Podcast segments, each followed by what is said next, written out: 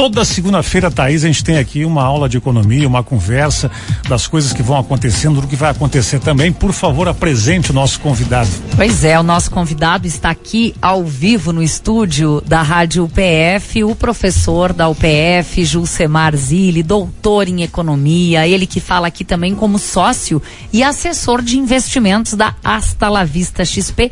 Tem uma notícia que nos chama a atenção, Gerson, que o mercado financeiro vem projetando já há um tempo uma uma diminuição na inflação até o final do ano. A gente pode então sair dos 11%, 11,50% hoje e chegar aí aos 7%. A gente quer entender como é que é feita essa projeção. Boa tarde, professor Gilcemar, bem-vindo mais uma vez. Boa tarde, Thaís, boa tarde, Gerson. Um prazer sempre conversar com vocês. E essa projeção, né, ela tem apresentado o, uma redução importante é, ao longo dos, das últimas semanas. Só para nós termos uma ideia, a projeção para o ano, há quatro semanas, era na faixa de, de uma inflação de 7,5%. E hoje, quatro semanas depois, essa projeção já caiu para 7, com tendência de redução até o final do ano, até porque nós temos aí mais quatro, cinco meses. É, isso tem ocorrido basicamente pelo, pelo, pela principal é, política monetária utilizada pelo governo, que foi o aumento das taxas de juros. Então, quando o, os juros subiram, e hoje nós estamos falando de 13,75%, o efeito disso é desaquecer a economia. Ao desaquecer a economia, as pessoas compram menos, demandam menos, as empresas tomam menos dinheiro emprestado, e isso faz com que é, a atividade econômica econômica diminua e com isso os preços tendem a diminuir. Então é isso que está é, fazendo né, com que as, as taxas de inflação projetadas venham caindo semana a semana, principalmente pelo, pelo boletim que a gente usa como referência, que é o boletim Focus. Por toda a tua vivência na área da economia, Julcemar, você acredita que o ano termina aí perto desses 7% de inflação? É possível? Sim, visto que nós estamos com uma taxa de juros que ela está é, bem, bastante elevada e uma das maiores que nós tivemos aí nos últimos anos, né? Essa taxa ela está de fato é, gerando o efeito que se espera, que é a redução da inflação. Então, a expectativa sim é que nós possamos chegar a uma, uma taxa de inflação próximo a 7%. Nós já tivemos a inflação do mês de junho, né? É, é, melhor, de julho, apresentando retração, queda nos preços. Então, isso já é um, um indício de que provavelmente conseguiremos, óbvio, se não tivermos nenhum efeito é, que, que foge ao controle até o final do ano, provavelmente sim nós chegaremos aí próximo a 7. Tá não exatamente 7, mas entre 6,5, 7,5, é, visto que a gente tem uma, uma projeção central, né? E podendo variar aí um pouquinho para cima, um pouco para baixo. Essa retração do mês passado ele tem muito a ver com a questão da queda dos combustíveis, né? Que é uma medida artificial, né? Ela, ela foi tomada em cima de redução de CMS, ela tem hora para acabar, né? E quando acabar, o que que vem? É, nós estamos, é, essa de fato tem sido a, a o principal é, instrumento utilizado hoje é, artificialmente para controlar o preço, principalmente dos produtos derivados de petróleo. Então nós estamos com uma inflação que a gente chama de inflação de custos, ocasionado pelo aumento do petróleo. Essa a, esse artifício utilizado, que foi a, a, a limitação né, do, do, ICMS, ele de fato ele já está surtindo efeito. Aqui na cidade mesmo nós temos aí o preço do litro do, da gasolina, que em média baixou aí quase dois reais entre o topo e o que nós temos hoje. Então, de fato, isso tá, está sendo repassado para os preços dos produtos finais e isso está baixando. Bom, a partir é, dos próximos meses ou a partir do fim dessa, dessa, dessa é, imposição É, precisamos esperar para identificar como vai estar o comportamento do petróleo. É, é, Imagina-se que até lá toda, todo esse conflito é, Ucrânia-Rússia é, que tem feito com que o petróleo disparasse, né, todo esse conflito tende a diminuir e ao diminuir é, o preço do petróleo também tenderia a diminuir. Então isso ainda é uma medida que nós só vamos identificar a partir do momento que é, é, encerrar essa legislação e, é, identificarmos como está essa questão do, do conflito entre esses dois países. Queria aproveitar a tua presença aqui para te parabenizar. Sábado passado, dia 13, foi dia do economista e eu sei o quanto tu é apaixonado por essa área. Parabéns pela tua profissão. É a tua vocação. Obrigado. E é uma profissão uh, que, à medida que o mundo avança, não é mesmo, uh? Ela é fundamental e tem um campo de atuação que o economista ele não é só professor. Olha o teu caso, você é um consultor, você é um investidor do mercado, mas durante a pandemia, por exemplo, você como economista conseguiu controlar e apresentar, controlar eu não diria, porque estávamos acompanhar, acompanhar números da pandemia que serviram de base para 62 municípios aqui da região. Que trabalho lindo esse, hein, de um economista.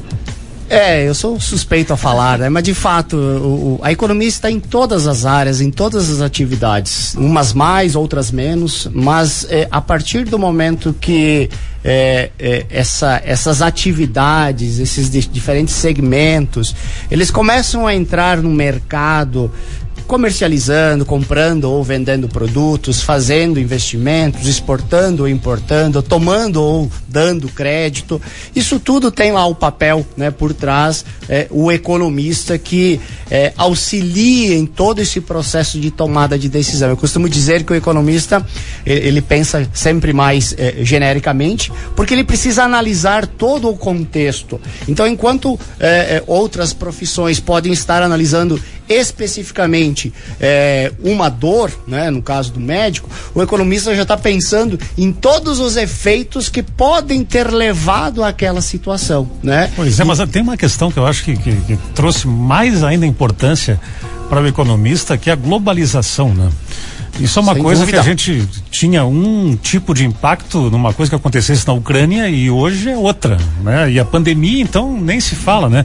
Descobrimos que o remédio estava concentrado num país, que a vacina num outro, isso tudo gerando um resultado para a pessoa no outro dia aqui. Aqui, né? exatamente, isso do outro lado do gerou mundo. muito mais importância a é. quem trabalha com seriedade na economia, né? Porque é porque você precisa. Um, tu disse, ele tem que ser generalista, ele tem é. que olhar tudo aqui. É, porque o, o efeito que nós sentimos é um pontinho do que aconteceu lá do outro lado do mundo, lá no outro estado, e, e ao fazermos essa análise mais macro, é, é nós conseguimos é, fazer fazer projeções, a, a dar algumas, é, é, alguns cenários interessantes para que o investidor, o, o proprietário de uma empresa, o, a população em geral possa buscar as melhores alternativas. Né? Então nós estamos a todo momento munindo a sociedade com algum tipo de informação é, e, e, e, isso de fato é, me deixa bem feliz porque a gente contribui de alguma forma, mesmo Muito. que seja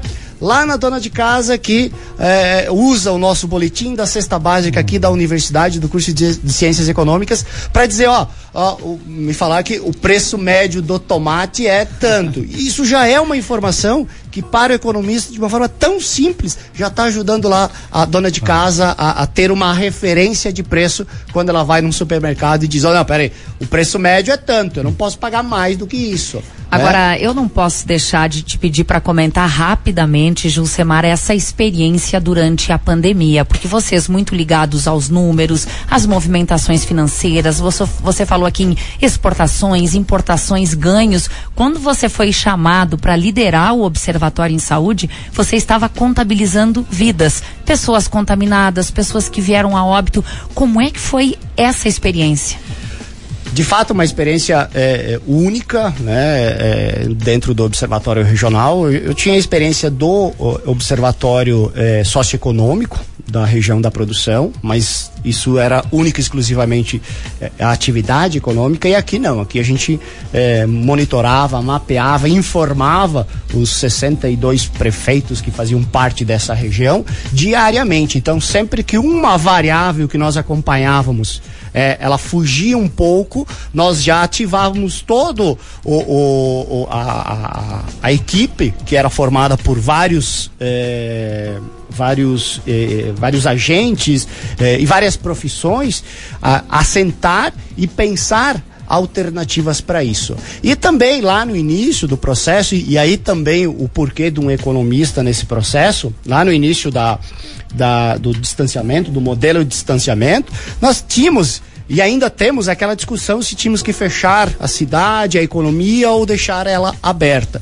Então, baseado nessas informações e nos modelos que nós tínhamos, nós conseguimos ter uma ideia se naquele momento era importante nós pararmos por uma ou duas semanas, né? Ou nós buscarmos um, um, um recurso junto ao governo do estado e dizer, não, aqui na nossa região ainda nós estamos conseguindo dar conta da, da, da pandemia, né? Então, nós podemos manter com algum algumas restrições, aí vinha a equipe médica e dizia, ó, é importante manter a, a economia aberta, mas com essas e essas e essas é, estratégias e, e, e protocolos de saúde. Então nós tínhamos uma mescla de economistas, gestores, administradores, profissionais da saúde, profissionais da saúde era a maior equipe, eh, profissionais da área do direito, principalmente direito público, né, que nos orientavam de fato em como proceder em cada uma das atividades. E eh, só ali na, na parte do, do distanciamento do, do, dos protocolos, eh, o observatório conseguiu reverter seis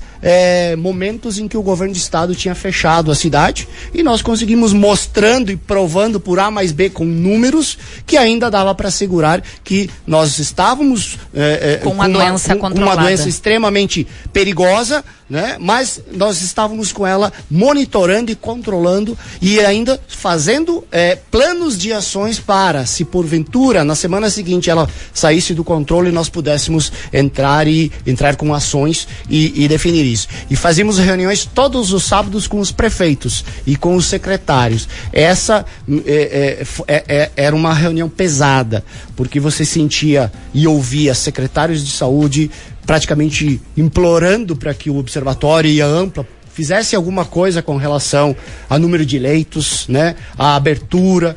Então, é, é, é, é esse, esse final de semana, ou quase todos os finais de semana, eram extremamente pesados, porque tinha que ouvir isso, né? Eu estou escolhendo qual paciente eu estou colocando na UTI ou que qual loucura. eu estou deixando de lado. Que então isso para nós era bem complicado, mas de fato, ao final de tudo isso, a gente conseguiu auxiliar de alguma maneira aí, felizmente eh, conseguimos passar eh, por esse, acho que pelo principal momento, né? Com Agora, certeza. A gente uma tem guerra, a vacina né? a que tá. Por uma guerra. Tá, é, exatamente. É, foi um, um, momento Que legal a gente único, entender único. melhor tudo que aconteceu, né? Olha, Jusemar, parabéns para ti e para os demais economistas que vocês têm na Asta La Vista XP, porque são todos nessa batida acima da média, fora da curva, entendem de mercado financeiro, de qual é o melhor investimento, mas tem que entender de vidas também de pessoas, né? Parabéns mais uma vez, boa semana. Obrigado e parabéns a todos os economistas que estão nos ouvindo. Grande abraço. Valeu.